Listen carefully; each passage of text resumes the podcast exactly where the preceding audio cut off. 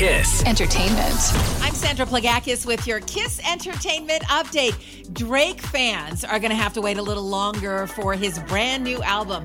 He's announced that it's been postponed until October 6th because he's just too busy on tour right now. The new album for All the Dogs is already creating a little drama because the cover art for his new single, Slime You Out, features a picture of Halle Berry getting slimed at the Nickelodeon Kids' Choice Awards like 10 years ago. She has called him out and said it was not cool to use that picture of her.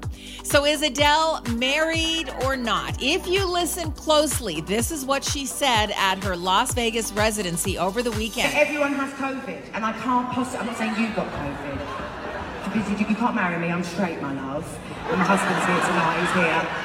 Yes, she refers to her boyfriend of two years, Rich Paul, as her husband.